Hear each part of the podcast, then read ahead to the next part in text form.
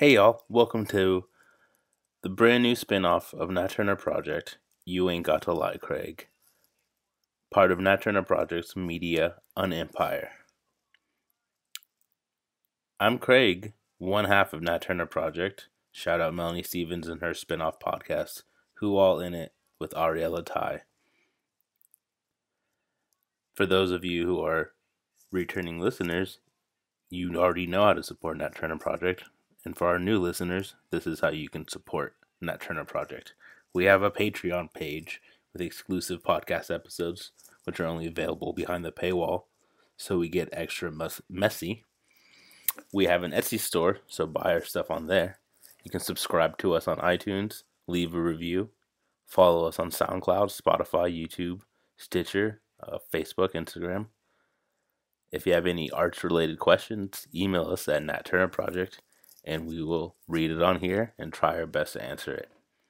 For this first episode of You Ain't Got to Lie, Craig, I'm joined with Ruben Garcia Marrufo and Onyx Andra to discuss Neon Genesis Evangelion. Ruben and Onyx have been chosen based on their Eva expertise and because I know them. Onyx Andra is a fiber artist residing in Portland, Oregon. Their work centers around identity and the self, frequently manifesting into clothing and more frequently into video and photography. Ruben Garcia Marrufo is a Mexican filmmaker whose work focuses on borders, the separation from place, and its aftermath. It finds its place between fiction and documentary video, forms with narratives that are rooted in hearsay of multiple languages. They attend to witness and document on the extension of the border event and its burden beyond the geographical line of demarcation.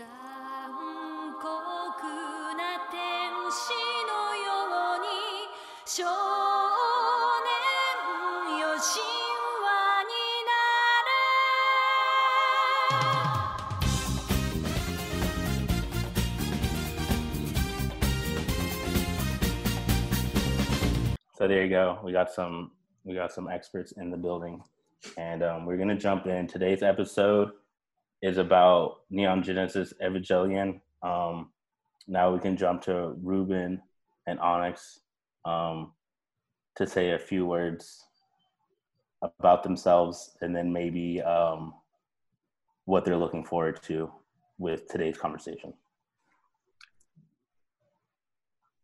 Oh, me first?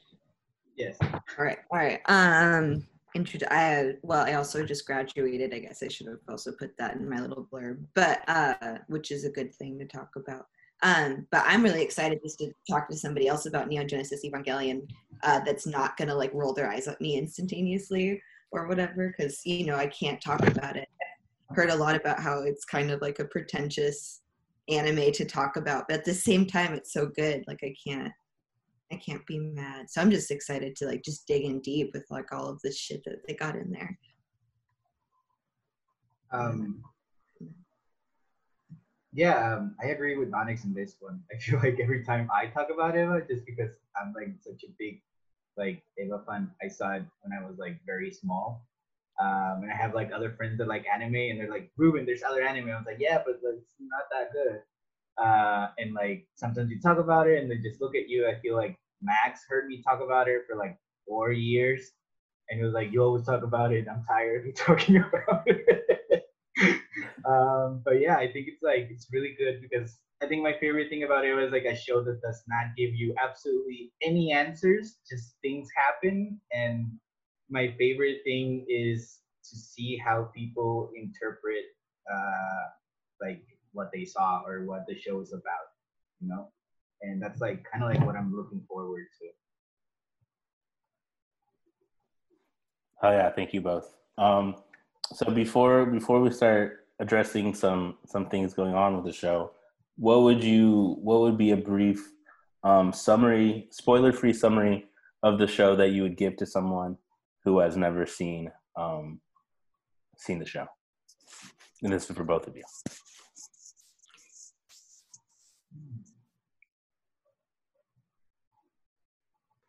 I think the best way to describe it is like a mecha kaiju psychological thriller.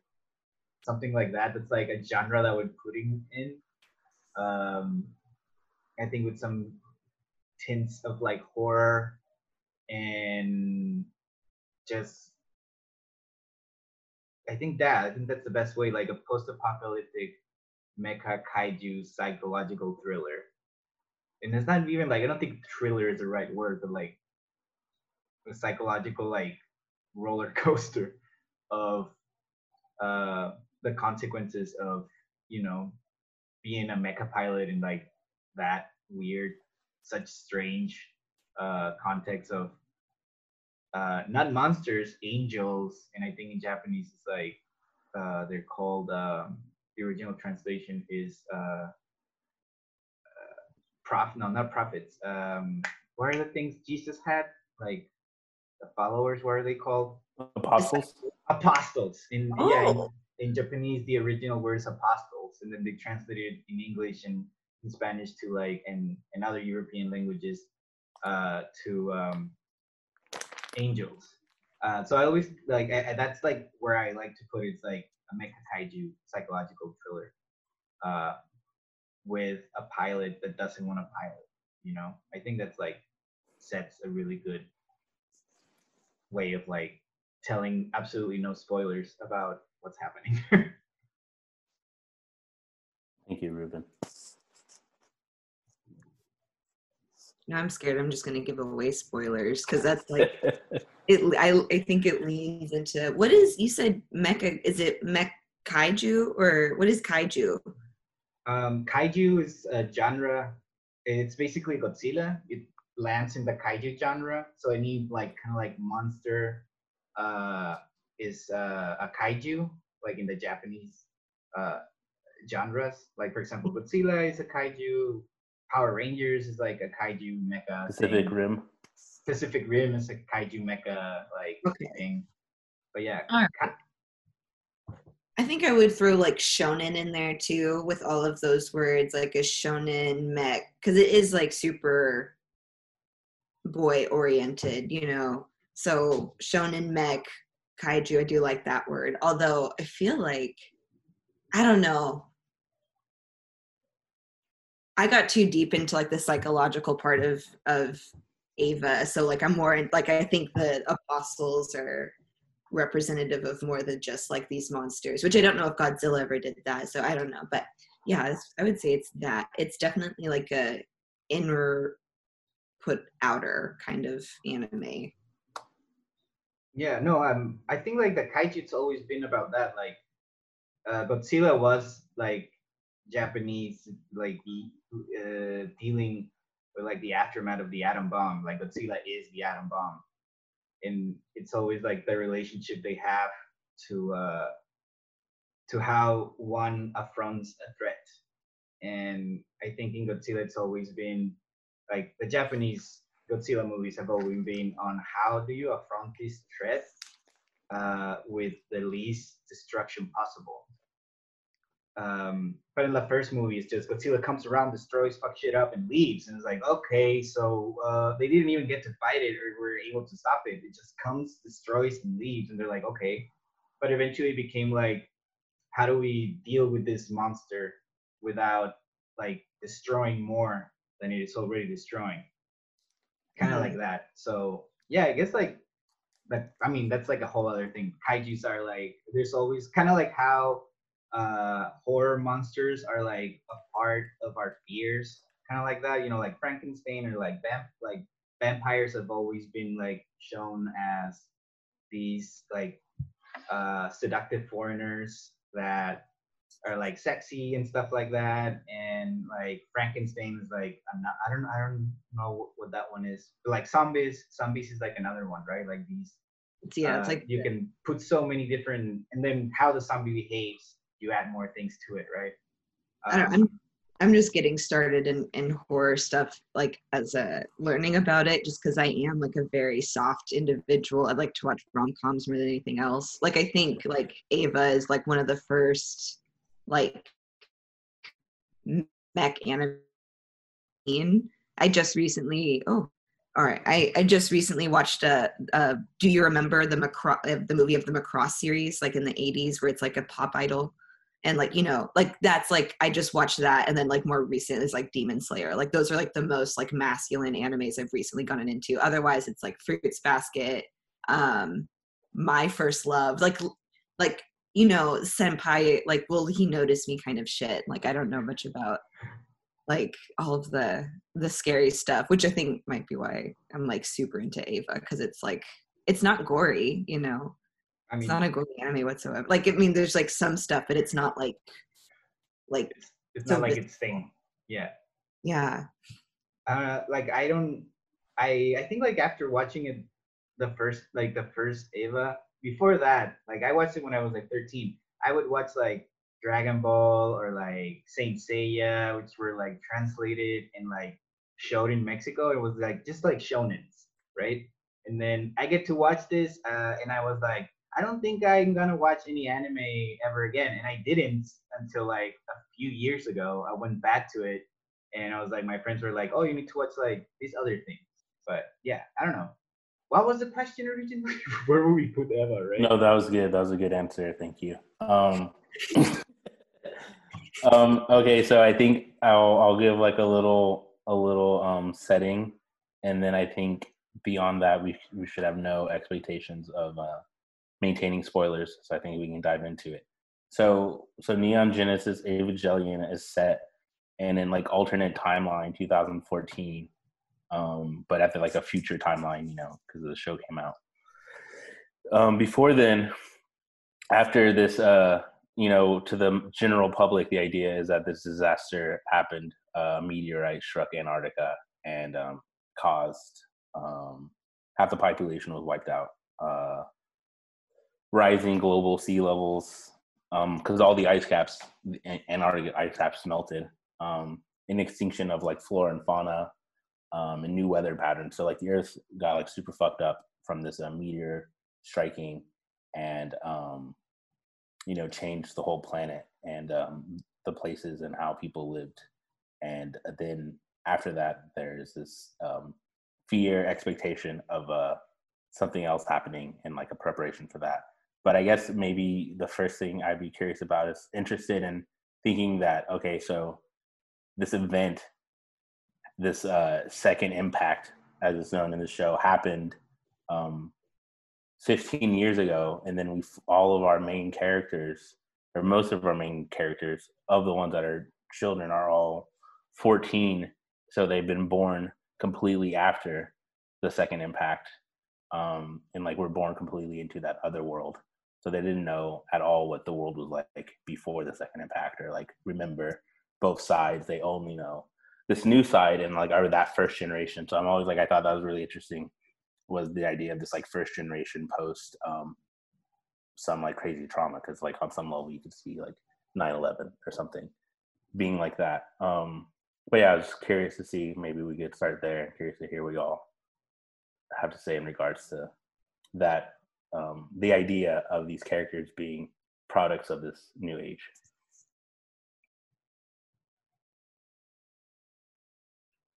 I mean, it's um I think cuz I just watched I watched it this year, so I think just even with the the coronavirus hitting and like my niece was just born, I kind of have been thinking about that idea a lot more too. Um I think even like the second impact and that like effect on Shinji and like kind of like how he's just kind of operated through the world and like how much his like father's involved in in what happened to the world. And so like you kind of see like the direct the direct impact of the second impact post second on shinji. I don't know. It's they're all like a little i feel like maybe it's because of the anime but it seems like all of the children present a lot more as adults like pretty frequently more than even the adults do you know? I don't know if that's because of the second impact but if like there was a huge dividing line like even between like uh, what's her Misato, like the the lady general and like all of her friends compared to the kids and like there like there's a parallel running there, and so there's like the more carefree like we're used to like what we're used to as viewers like kind of attitude towards the world, and then we have the children's attitude which is kind of um, like raw and aggressive i would think. Like there's a lot more that you see and like that they push onto each other um i think without intention. I mean i could get into like you know like where like uh i never remember the director's actual name. I just kind of remember him. Like he's a big deal because he hasn't really done much other than you know genesis evangelion. But like it's you know he, like, yeah. Hmm? Hideaki I can't say Japanese names very well. Anno, Anno. I think yeah, I think that's those those are definitely interesting points. Um because I think all these like one of the things I like about the show is like all the characters are like fucked up. Um the kids are fucked up, the adults are fucked up. And as you were talking about that, it made me think like, oh yeah, maybe like a fucked up adult acts like a kid. And like, you know, a fucked up kid is like really like adult like and mature because they've like had to deal with this like fucked up shit. So it's like is that the reversal? Um because yeah, like yeah, the kids are, you know, it seems like so much not I don't know about Shinji, but um, you know, maybe Rei and uh, Asuka are um more able to handle things compared to some of the adults. Well, well, Asuka is like a brat and a half, though, when it comes to dealing with anything. You know, like later. Yeah. No, wait, so I can do spoilers now. Yeah, that's, yeah. all right you know oh, but like you know she gets her period like you know halfway through the series and like she's just like the meanest most confused like you know she's handling other stuff too like i think at that point like she had failed another mission so it's just like thing on top of thing on top of thing and like she just could not like handle it and had to like be aggressive towards Rei and then Rei Rei you know like is she even a child like Yeah, what is Rei? Yeah, that's like that's one of my. I mean, I don't know if we get into that now or later, but that definitely is one of my questions. Is Rei a full person? Is Rei like the memories of um Shinji's mom, or is Rei a combination of uh Lilith and Shinji's mom? But then these two different like kind of like mother energy forces, and then like what does that mean? And then does like Shinji become some type of like Oedipus? But Yeah. Um, I don't know about like.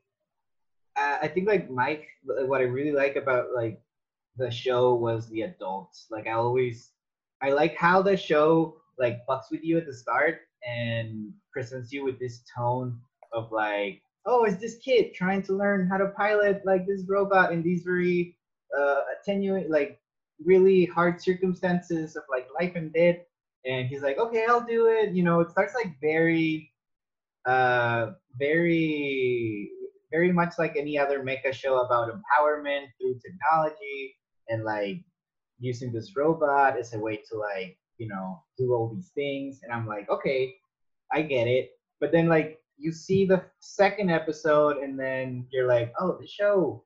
Then you see like the robot goes crazy and then like uh the the helmet falls off and then like it comes out of the state of berserk and then like Shinji's like sitting like all like what the hell just happened? Sees that thing that it's piloting it's not a robot it's like something fleshy inside and you're like okay this is this is gonna be like weird. And then like the first half of the show is all about the kids. You don't get to know misato that much or gendo or fuyutsuki or ritsuko or any of those uh, like all the main adult characters right? You just get to meet Shinji and then uh, uh, Rei and then Asuka and then the three of them as a as a triangle.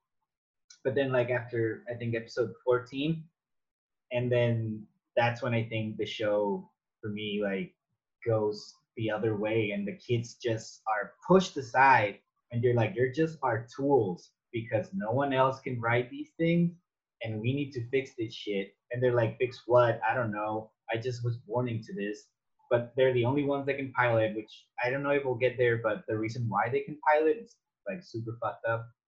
Um, and I really like how the show just like dives into the adult characters and just pushes the kid characters to the side.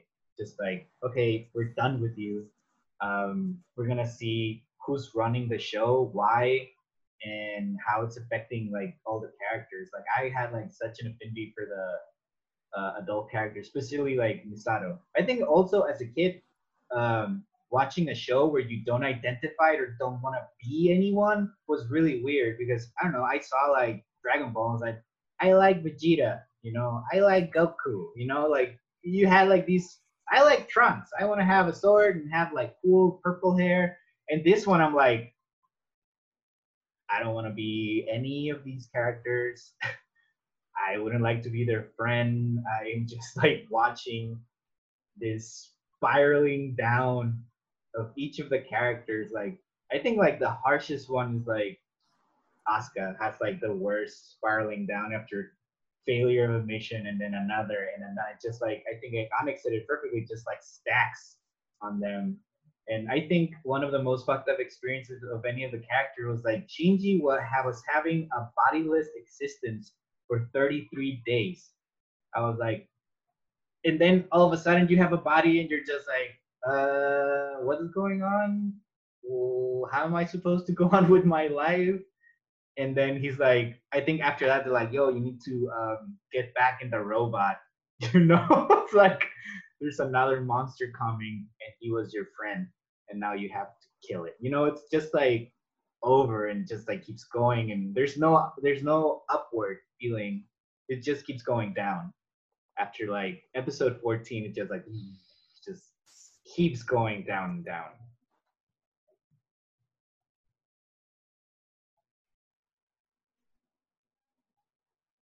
Oh, it just it hurts. It hurts to hear it so summarized, you know, and just thinking about like the weight. I because I don't know, yeah. The kids go through a lot, and like I definitely I like the adults a lot more. I'm really curious. I wish I could have. They would have like gotten a little bit more into the doctor. Um, got with Katsuragi, right? I think right. Uh, no, that's whatever. The doctor lady. She like I think she's interesting, especially like the weird love triangle that she shared like with her mother and Gendo and like how that's affected like the way that things were built and the technology behind the Evas But then yeah, also the Evas like are like them going berserk is like almost better for humanity than than the children trying to pilot them, you know. I don't know. It's just well, are y'all still there? Yeah, Yeah. I love. I think, does does this have a name now? Now that we're doing these kinds of like distance communication, does that have a name like that? It, it, is everyone still there? Because it has happened to me where I'm talking and then no one's there. So I don't know. Maybe we're just waiting for someone to coin the term, like the and that. I don't know how to call it, but I'm just wondering if there's a term for it. But yeah, I don't know. Max, tell us about like your experience with the characters. I kind of want to. And what the fuck? My meeting is gonna end in ten minutes. I thought I had like the Zoom Pro. Was I? Have I been fired? And no one told me about it. Yeah, that's why that's why you were you were in charge because you had the, No, yeah, that's what I thought the too. long Like, Zoom. yeah, that's what I. That's what I. So what's gonna happen is gonna kick us out and then we can just come back in. Yeah, I think so. I think Okay. so. I mean, I Gotcha. I've been I've been doing this for a while and it hasn't had any problem. Wow. What? Unbelievable. I'm sorry. Um yeah, yeah, you both know you both um are so much more knowledgeable in anime. Um I didn't even know what Shojin was until today.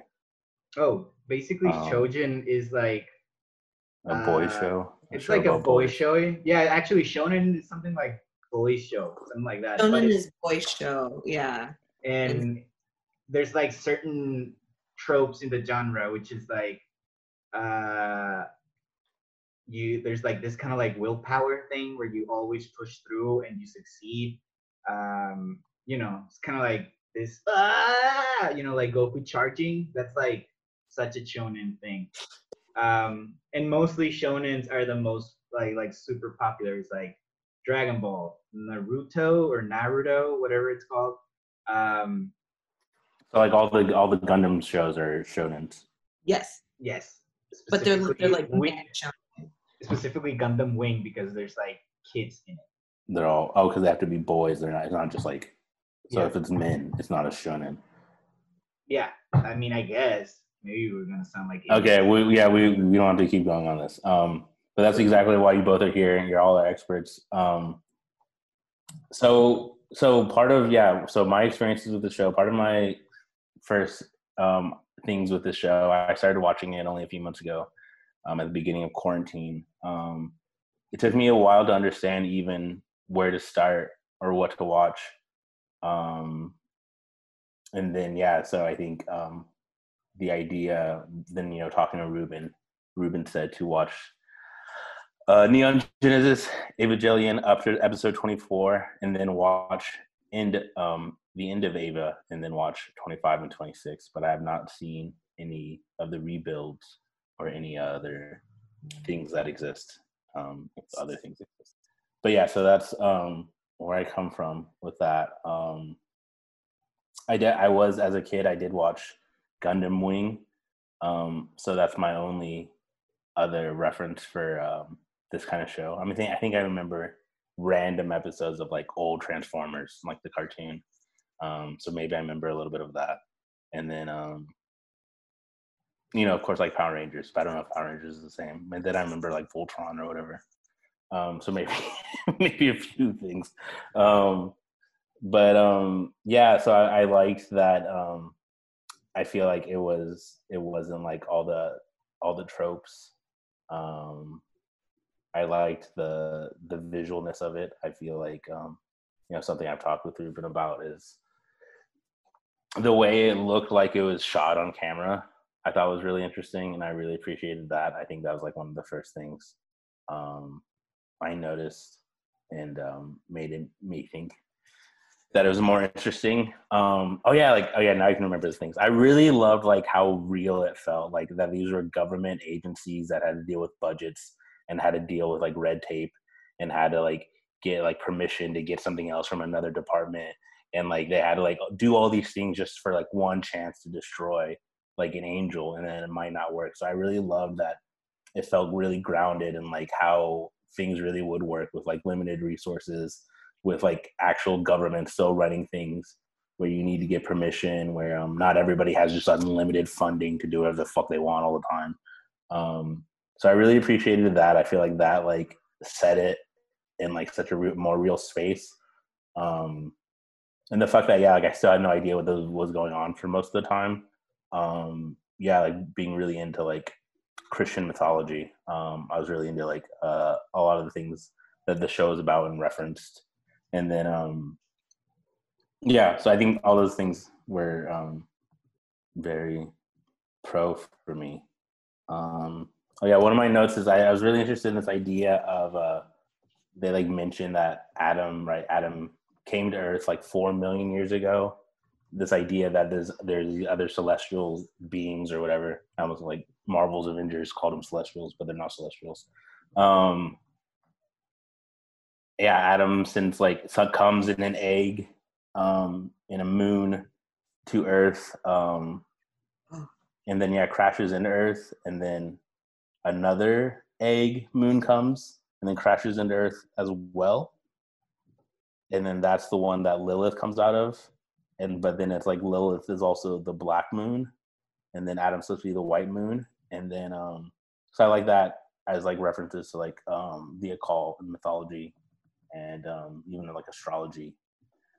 Um, but then even the there's like this this like um I don't even know what it is theory uh second moon theory that we used to have another moon before the moon we currently have and then the something threw that moon off of orbit and it crashed into earth and that like collision between the earth and the second moon um fucked up earth for a while but like eventually formed the moon we have currently so like the current moon is actually like our second moon and it's made from Earth, um, which is just like some science theory. Um, but then too that um, the the idea of like a black moon for Lilith is like this node on the opposite side of the sun that like exists at all times, but like we can't ever see it. But it's like something that's in our star charts. Um, but then also like Lilith as this like um, you know this like uh, feminist symbol that would like didn't want to be um, subservient to Adam in the Garden of Eden, um, right? And like the Genesis, there's like two origin stories. Like um, God, God made Adam and Lilith out of dirt, and then God made Eve out of Adam's rib to be like subservient because like Lilith was like we have to walk side by side, and then was cast out, right? She was like, um, "Fuck that." Yeah, and then so yeah, so since then like Lilith so I like that idea and like all those like elements of like what Lilith is and this like black moon. Um, but then this idea that Lilith is also in this like reality the mother of humans. Um, yeah, I'm super I'm super into all that shit.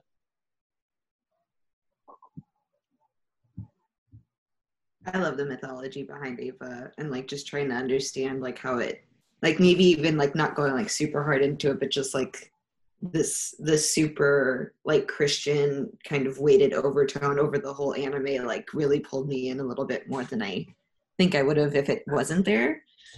Just because it is like I don't know, like the government's pulling the strings behind it, but it's all for God's will. But then like the end game is like this kind of oneness that like I, uh, you know, I think you were talking about earlier, Ruben. Like uh, you wouldn't want to be any character in the show, but then I also like wonder like what would happen like if I was just like a person on the planet during that time, like in Russia or whatever, like just chilling, and then suddenly I become like LCL, and then like I'm just and like but then like that oneness and like we kind of like I because I've researched Eva more than I've watched it. Like I've like known about Neon Genesis since I was like 14, 13 and watched videos about it. So I didn't know like I knew all like the words, like I knew what the first impact was and that it was a wild anime show, but I never got to watch it until this last December.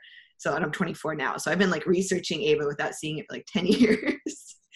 Which is silly. And so finally get to see it like when Shinji's in the LCL and becomes one with the with the uh, Eva, you know, that kind of thing. I'm like, you know, it doesn't seem like such a bad idea. Like even in the end of Evangelion when he's like considering it, I'm like, that might be better. Like I get the pull for that. I understand the pull and the want to be like just like just drop all of the the stuff that you are and just become goo. Like that sounds so nice. But then like, you know, he works it out eventually with himself. I think too late, but like you know he decides that it's better to have the AT fields and like have to butt up against them and go through that trauma, like not trauma, but like um tension. The friction, the friction Yeah, of souls touching. Um, of souls touching. Yeah. yeah, like oh, go ahead, Max. No, no, you should go first. Um, like, um, I I think yes. Honestly, visually, I had such a pull visually from this show because when I first saw it, I was like 13, 14. Uh, two, I was like nine. It was 99, like two years after like the end of movie premiered, and like five after the show was released. So I was in like a school that was run by nuns, and there was like crucifix everywhere, and like the whole time that was there, I was there for like half of my life. And it was very funny because there came a moment where we once a week, not even like once a week, there's supposed to be like an hour of like teachings of God and whatever, right? So it would be like tell us everything about Adam and Eve and the Garden of Eden and like creationism basically. And then um then the next class would be like biology and be like the world was created by a big bang. I was like, yo, what the fuck? Get it together, pick one or the other, right? And that was like all the time. I was like, why are these contradicting things like science and religion? They seem to like not be getting along. Um, so years later, eventually, I hear it from a friend, and he's like, "Hey, have you seen this anime?" And I was like, "Anime? What's anime?" He was like, "We don't know. We call them cartoons." You know, it was like we were watching like Dragon Ball in Mexico, it was like translated, whatever. I was like, "Anime? Yeah, like Japanese animation." Like, "What are you talking about? Like Dragon Ball?" I was like, "Dragon Ball? Yeah, I watched Dragon Ball."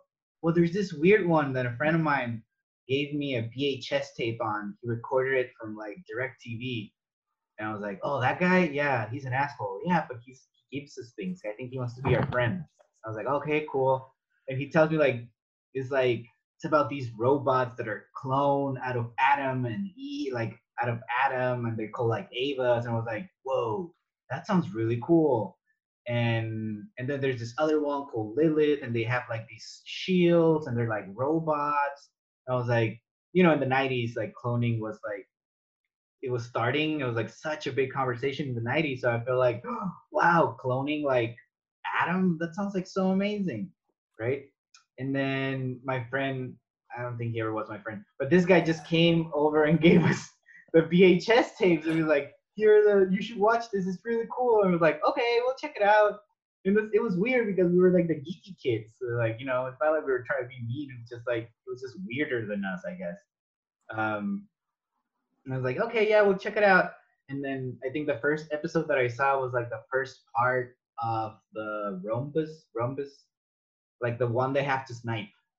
So the episode starts with a song, and then like, she, um, no, it was like part two. So it was like starts the song, everything. They shoot up the Eva, and I'm like, what am I watching? And then like, the laser just like hits like the chest, and like ah, I was like, what's going on? I was like, stop! And I was like, dude, I think you gave me the wrong tape. And then he gave me the first one, and then started it, and I was like really, really, really like taken by it. Just like I don't think it's symbolism. I think it was just like a code to put on top of this story, it, eh, and like because I think like the director has said it so many times that oh it was just like we didn't want to call like unit one. We don't want to like cool call it like other cool things. But it's like something that I thought was like what made the show like stand out was like the words that it used to describe its things, like Longina Slay, like the AT field, Eva, Adam, Lilith, and like angels. Um, and that's like what really drew me in when I was a kid, like that first thing. And as a kid, of course, I was like, Shinji, get in the fucking robot. Why don't you want to get in the robot? Anyone would want to get in the robot. Why are you not getting in it? You know, like I would get in it, like get the fuck out of the way. You know, that was me as a kid. Would be like, I'll write it if you don't want to use it. But then as you grow up, I saw I was like, oh my god, like every time Shinji gets on the robot, gets like immensely fucked up, like in the head. He gets like incredibly traumatized. Um, and that was like life for a while. And I, I, we, they never translated episode 24 or 25. So for me, Eva, for a few years was just cutting Kaoru's head and that it ended and it went back to the beginning. And we were like, how the fuck did this end? And it was 99 and in Mexico, like, I don't know, back then, like in 99, internet wasn't like easily accessible. There were rumblings of it, just like, oh, you know, this internet thing. I was like, no. It was like you use it via the phone, and you can lift up the phone because then it cuts up. I was like, what? So we couldn't know what the ending was for like the longest time. Um, but then everything changed after that. But yeah, like I, I I agree. Like visually, it's very striking and just like pulls me in. And like I think one of my favorite images is I think Eva Unit Zero. It's like frozen in place, punching a wall, and has like a cross coming out where the the what's the pot name? I forgot. Well, the thing like the pill they put like on the back, it has like a cross coming out. Like the what? It's just the. Oh the yeah, plug. yeah, yeah. The plug the the plug is coming out like across from it. That image just like stuck with me for like the longest time. I like rewatched uh the first and second episode last night. Like I've been off and on watching it for a little bit now, but like I rewatched it and like there's a scene where when Shinji's first coming in and they're going across like up the elevator and then right behind it I just saw the hand. I was like, "Oh my gosh, there's a hand there." and then I actually I did catch like uh yeah, unit zero like just like you know mid punch and like actually seeing the devastation of like that whole scene where like you know the the what it like the computers are all like messy and mucked up and like there's this goo like stuff like coming up and over it. I didn't see like the the plug on it. I just saw like the the movement which also like it freaks me out how much like I'm think it's intentional but it freaks me out how much the avas are like as human as they are like the whole like lore behind it is that like it's either humans were going to be on our planet or the angels were and we got both. And so and that's why it's fucked up and that's why our world was like it was and then people got too too nosy in antarctica and that caused the second you know like just wild stuff. Uh, okay so that leaves me I have, I have two questions for y'all um, based on things that were just addressed. Um, so yeah, maybe the first. So where do the where do the angels come from?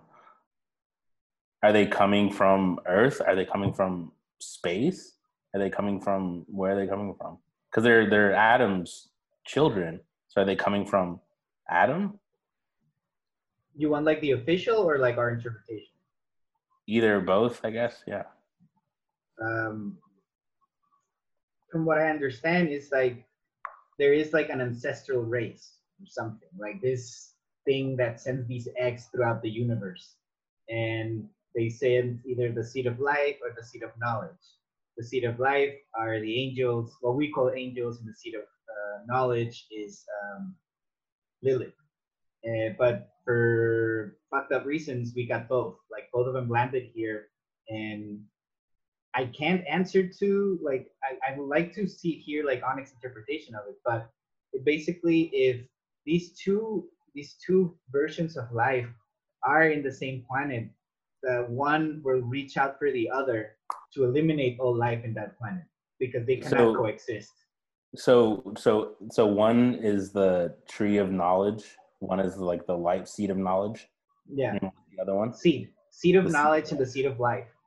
And the Well, seed of life is like the like the angels. Yeah, yeah, yeah. That goes back to like the actual Bible, where um, in the Garden of Eden, there, you know, God forbade them from eating, you know, from like the tree of knowledge, but um, it was because ultimately more God was afraid that they would eat because there was a second tree that eat from the tree of life, and through that, through the tree of knowledge and the tree of life, they would become God. So that's like there was another like theory that like that exists in like what is considered like Gnostic texts or Christian mythology that like in the Garden of Eden, it wasn't God was like, no, you broke this law. It was God's fear that you already ate from this one tree, you eat from this another tree, and then you will be me. Ascent. Right, right. You you will become yeah. These are the two keys of me: is the tree of knowledge and the tree of life. you know i get what you were saying earlier about it being like a code on top of like just to like make everything sound cool but like a well thought out code you know Oh, yeah, I agree. I agree. very good like and it like it pulls like on the right kind of like you know it's religion so like it just it just gets you in there a little bit more like i get it like but also like the just the all powerfulness like i mean they like even gendo is like saying like we made god we made an artificial god and we control it and like that's kind of why the the angels are mad low key i think. I don't know where the angels come from. I honestly like i haven't gotten like i wanted to get deeper. Like i feel like when i first started learning about eva i was learning about the christian um, mythology behind it but i was too young. And now that i'm older i'm just learning about like the the full spread of the um, the timeline. Because if we want to talk about the the movies i haven't seen the movies yet like the the 1.0 or the, the new stuff but it's supposed to be a loop that they're stuck in and like that's why the water's red in the other movies but i haven't actually seen them because i kind of i'm kind of a what is it? I want to stick to the original. I'm like new stuff is cool. Although the new one that just came out there's a new movie that just came out for neon genesis and they have the t-shirts out for it and the eva unit for it looks super cool so maybe i will try and get into the get into the movies again. Anyway yeah i feel like the angels just manifest from the water or something or the air So so they're not coming from like Adam's egg or something. Well, where I- is I- Adam's egg? Because Well, is, it still in Antarctica? Yeah, like under Antarctica, there is like a moon that they found, and when Mm. they they had like the Dead Sea Scrolls there, and they read it, and they were like, "Oh my God, some fucked up shit is gonna happen if this guy wakes up." And they find the other one. We need to like buy time so we can prepare, and we have to reduce it to its rigid. Like we need to like make it an embryo, and that's what they do. That's like what fucks up like the entire Antarctica. Like they use uh, Longinus Lake. They put him in him waking up and then like make him small again, like into an egg, and then put it in like they freeze it basically. So And- Adam is at the end of the second impact. Adam's just that ear, No, it's it's an embryo. Yeah. It's an the little embryo. embryo. uses Um, with the, i like how we're all just like we know where it goes that was like the weirdest thing like because i remember seeing it because like that ponytail guy delivers it right and his double crossing ass first of all like you know he's like he's for both teams and then also a vigilante and then loves misato and like could do so like honestly i think misato's best girl in this anime like just yeah, like of course. like just is great. I love her. I want to be her. And like he could have done so much better for her, but whatever. They're all the adults are fucked up, right?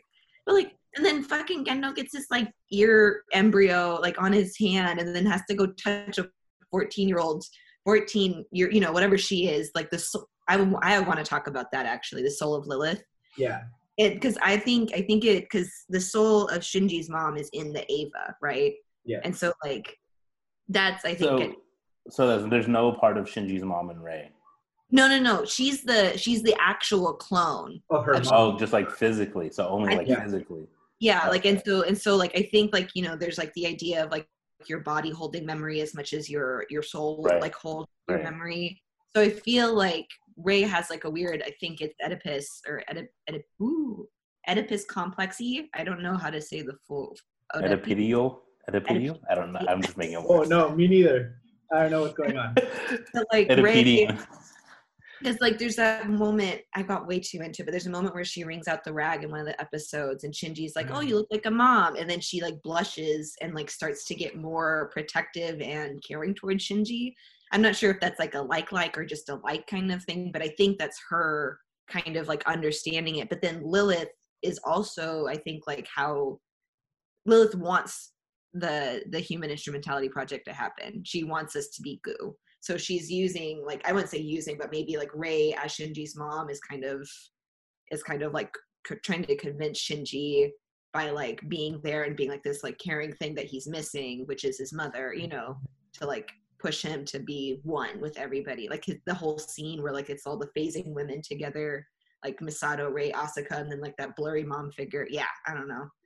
It's very Freudian. It's a very Freudian anime. Yeah, like all For the, all the kids have have parent issues or like are missing a parent, right? Um, and then so I guess oh yeah, so I was thinking this when you were talking Onyx. Um, so how self aware is Rei? Like, what does Rei know about herself? Does she know everything about herself, or is she like? I feel like I I couldn't necessarily tell just from my one viewing if Rei knew all the things that she is. Mm. I saw a theory on YouTube. Oh, do you want? You can go for it if you want. I just want to make a comment. I think she becomes aware like in the end, like in the movie. Like by then she's like, I know my place. I know what I need to do. Shinji's calling. Like at that moment, everything comes back. And I think even a few episodes behind, I think she comes to defend Shinji or Kaoru uh, when they're fighting, and there's like there's another AT field, another blue blood, or I think I think that's what they call like categorize the ages, like blue blood, and then like Rei's like just standing as the Evas are falling. So I think she becomes aware like near the end of the show, but I don't know what was going on before it. So I kind of want to hear Onyx's uh, theory on it. Oh, I saw like With analysis. I think because it's her third iteration that we see at the end because she's a clone, right? And we saw the the multiplicities of her. Then when they got blended, which was that was pretty gory, but it wasn't like blood and guts. It was just guts. Um. Anyway, but um, because the first iteration of Rei is as a child when she gets killed by the the mom doctor, not Ritsuko, that was her name, but the mom, right? And then the second iteration is the one that we see yeah, it's the one that we see Throughout the whole show. yeah throughout most of the series because that's the one that got. I think she got damaged, but I can't remember if she got replaced at that point or not. Yeah, I thought Rei two um dies at some point. Yeah, when- from that from angel Eva. that's Yeah, the angel that goes like into the Oh, Eva. like the one Right. that makes everybody veiny and oh, Buddha, oof, that was bad.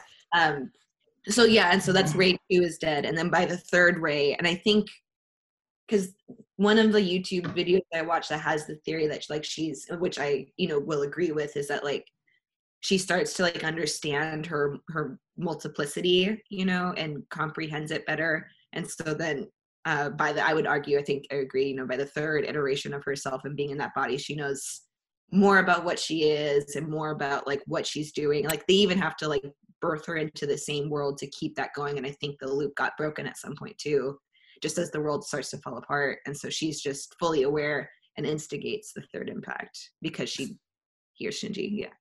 So so she's always Rei. So at no point is it just Lilith in Rei's body. It's still Rei as like a conscious entity making these decisions. And like Lilith doesn't become just like the thing inhabiting Rei's body at any point, or even like when it becomes giant. I guess because isn't when it's giant, it's Adam and Lilith. No, when she goes into Lilith, because like you know, there's the boob grab and then the hand, and then she rises up and kind of then she I think she kind of loses the Rei part, but like maintains the body image. The only reason I think the only reason why Kaoru and Rei are both there is because Shinji's a little gay, and Ah. so he so he likes Kaoru better because Kaoru actually showed him affection, where he's at, whereas even Rei was like cold and then became closer. But. Kaoru was always like, "You cute," and I like you, and he's I- like, "Oh, I always Yeah, thought like, like I, I I like that I like that, but I always thought like uh, I know that Kaoru Kaoru's body is a clone that it's like the clone. So this is how I understand it. Like Rei is a clone of uh of his of of, of Dewey, right? And it it has like the data of the soul of um of Lilith or something like that. Like they're able to like we have like the data of the soul and we don't know if it would work if we just put it in the body, something like that, right? And Kaoru is like the like it was a clone from Adam. So I always thought like that was like its human form of the angel, right? Because I think in the movie they say like I think Misato's the one that says like there is an 18 angel and that's us. Like we are the last threat to us. That's why like humanity starts attacking itself. Like SEELE, it starts attacking NERV. Uh-huh. It's like like it, it starts like attacking itself to like stop it from doing the thing that they're trying to do. Uh, but I think that's why Kaoru comes up is because that is his like he like that is the own image that he, it has given itself, and it's now Lilith and Adam like trying to fight for like how this is Oh. gonna go on, and Shinji's the one that has to make the decision at the end. And I think the mom, this is where I think the the character, the mastermind character that everyone thinks is Gendo, I've always say like, nah, man, Yui is a mastermind. She knew she was gonna end up in the Eva one. She knew it was gonna be Shinji, the one that's gonna be all these things. She knew Gendo was like an asshole from the start, and she was gonna be the one that like, I can't let this guy do this thing, so I'm gonna like put myself in the middle of the whole thing, and hopefully my son will do the right thing. Actually, I mean, I agree with that, but I think she's also kind of an asshole because I think she just wanted um immortality. Because now, eh, you know, as you know, as we know it, you know, Unit One is just twirling off into the distance in solar space and was living forever, lonely forever, but living forever. Like she's, it's not dead, you know, like Unit One's not really dead. So I, I think it's more because that's a I don't she's a smart lady. I think she's a smart lady and I think she really cared about her son.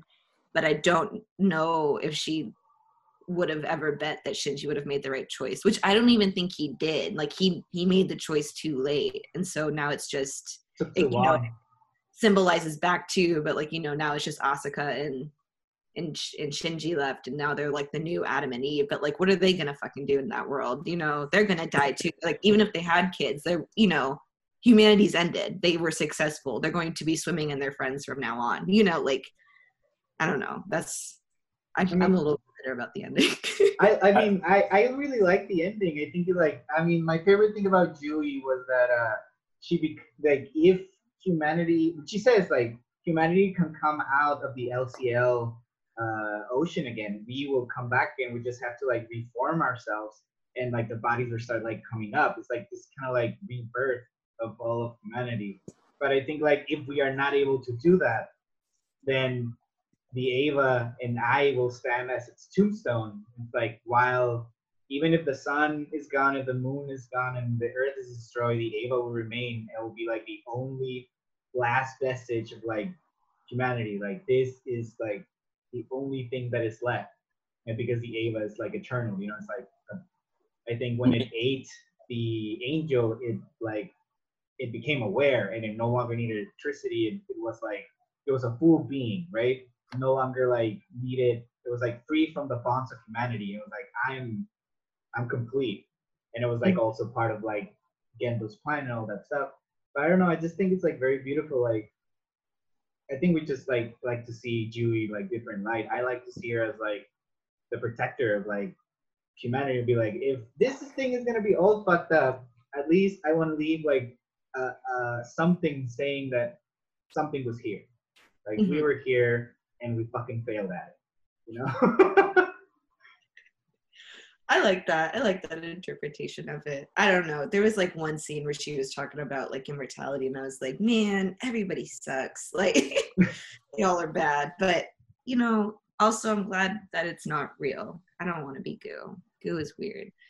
LCL. Ugh. No, I definitely get a selfish vibe from all the characters. Um, but not like like more like you think they're selfish and then you understand like their sadness and then you're like, oh, it's more like a sadness. Cause I feel like to some of the things that were said, Gendo, yeah, maybe seemed like he was pulling strings, but then you realize he just like is sad that his like wife's gone. And like I'm super obsessed about that. And like that's the reason he's so obsessed with this project is because of his like wife's like essence is still in it somehow um Mhm. versus like yeah being like having some bigger agenda um but yeah then um this idea of uh there's so many things i'm sorry i've lost my point um It's okay. This show is like I think we should have gone episode by episode. it stacks up. It stacks up. It really yeah no it's it's kind of yeah we're all over the place but I, I think that's fine we can have more of structure next time i guess um what was i gonna say um oh no but so this idea that so it was seals. Okay no. Okay now i remember. I'm sorry. I'm so sorry. Um so is it so the, to me this question becomes is it like you either can exist alone as a god or you can destroy yourself and create life? Because I wonder if, like, yeah, we think about these other entities that sent these seeds out into the universe, but like maybe it was a single entity, and the only way to send the seeds out into the universe was to not be a, a single entity anymore. Mm. I mean, I like that. Because I think, like, yeah, it's like the idea, like, you could have it all and just like be alone, or like maybe you could share misery. That's kind of it, though, ain't it? That's kind of Yeah. it. I think that's kind of it. Yeah. You should have your own YouTube series on Eva Max. Like, is this a show about sharing misery or just keeping it all to yourself? Yeah. Do you hoard your misery or do you uh do you give it out?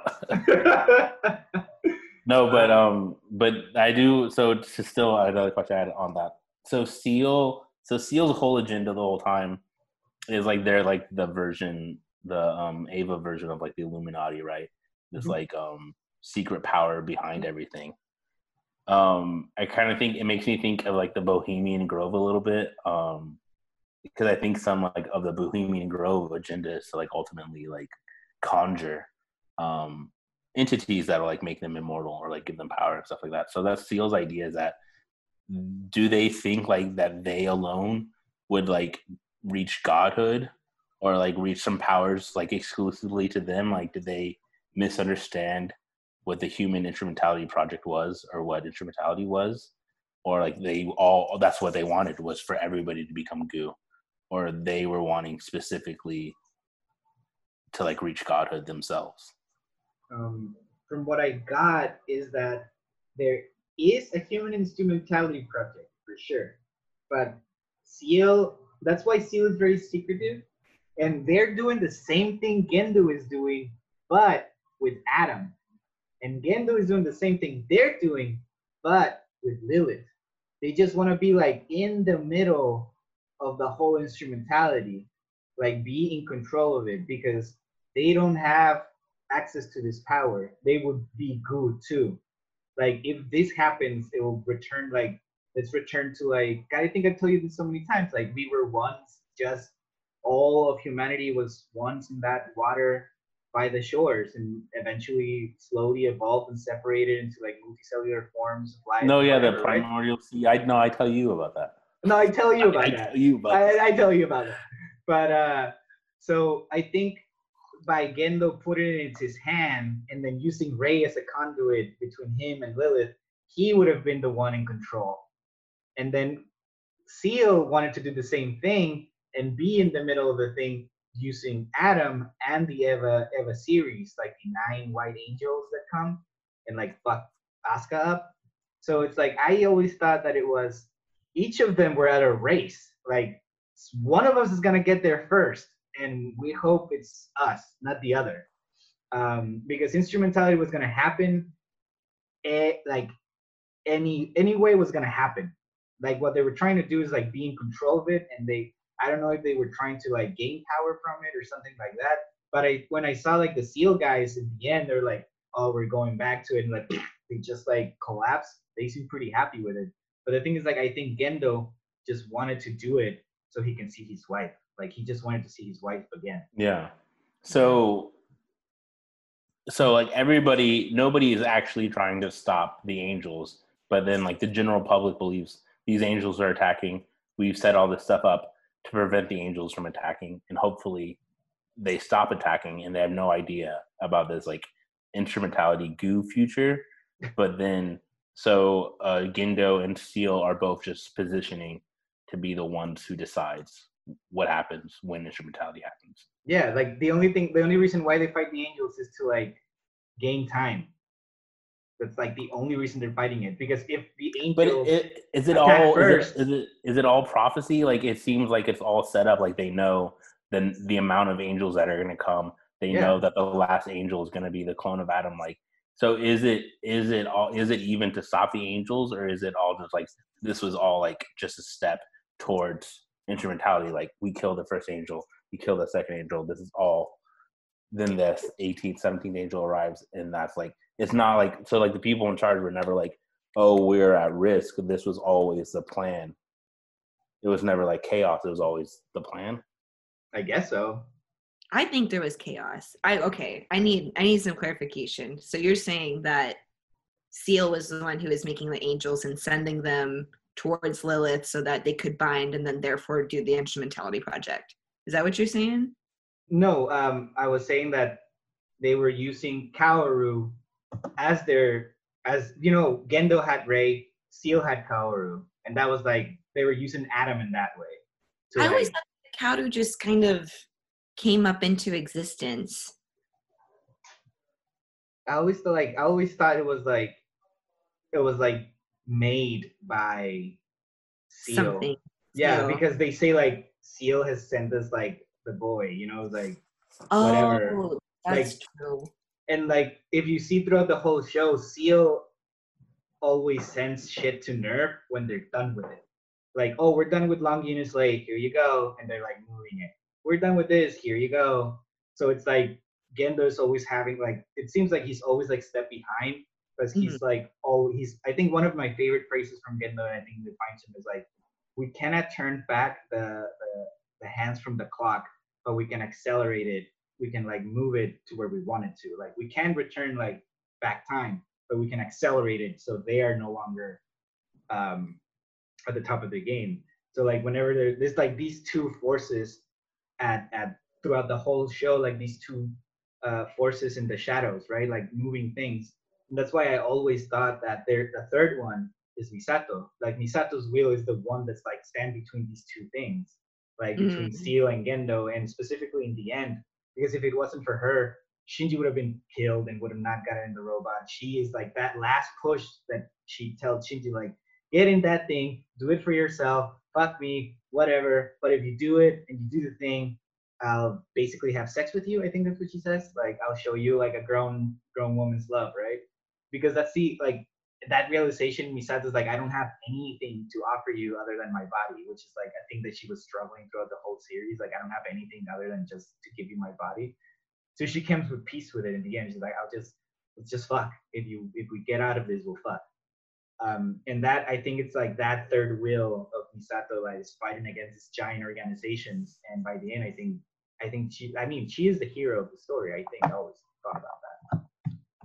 She's actually cared for Shinji. She like as much as like it probably may have fucked him up a little bit more, like tried to show him like what love could be, you know, always tried to be like, well, yes, like I see how in your world it's like this. Again, like adult to child kind of thing. Like Misato's like, understands her pain and knows how to work around it. Maybe she hasn't solved it, but she is trying to like to do something about it. Whereas Shinji, because he's a 14 year old boy, you know, everything is finite or like infinite, you know, just like all are in black or white, doesn't understand it yet, hasn't gone through the adult process of like learning that there's so much more gray and she tries to like tell him she does like I, I can't remember which episode but she really tries to explain it to Asuka and Shinji about it and they just don't get it like goes over their head completely like even when Asuka and Shinji kiss it was like the weirdest weirdest romance scene is it even a romance scene when they kiss like it does like play into like how Shinji ends the world but like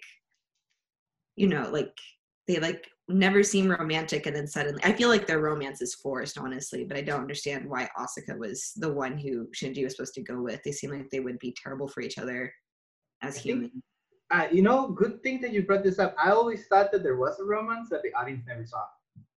Like I- there's yeah, things I've- that happen between them that we never saw because they have like shit. Like I'm like going dark, but like if like I always thought like Shinji did some fucked up thing to Asuka or like Asuka did some fucked up thing to like Shinji behind. Like we never get to see it, but we just see like the aftermath of it. Well, we did see Shinji masturbate onto. We saw Shinji's okay. fuck up. Yeah. But like yeah i mean that is very visually represented in the film. But that's like but that is like Anno because Anno didn't want to make this movie. He was basically forced by the fans because they didn't like the original ending which oh maybe we can talk about it later. Um and he was like oh you want me to do this? Fine. But he made the movie thinking of shinji as like this obnoxious otaku audience if like they don't live outside of their fantasy of anime. That is basically it. And the whole lesson behind Eva is like, yo, life is hard. Life is hard and dealing with humans is hard. Just just don't masturbate over your friend's body. Just don't be that person, you know?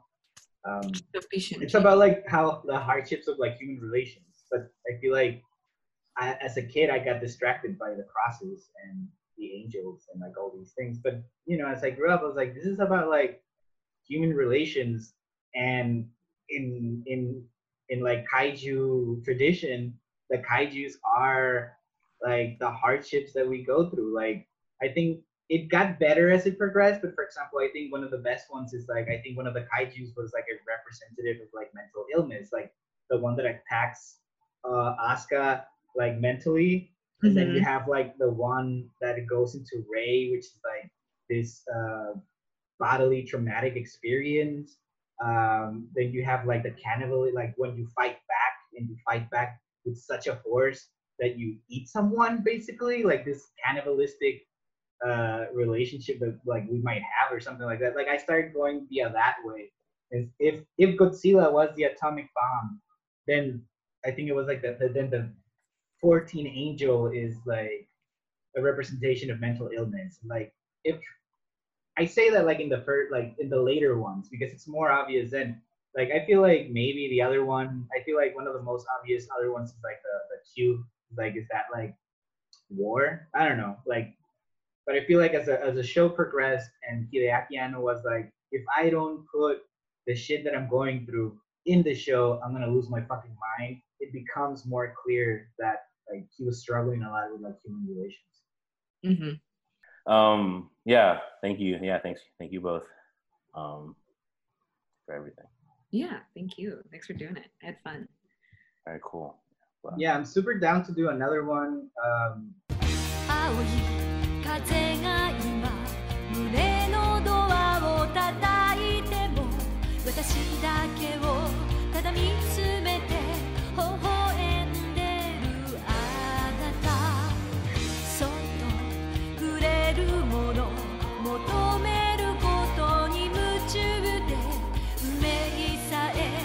知らない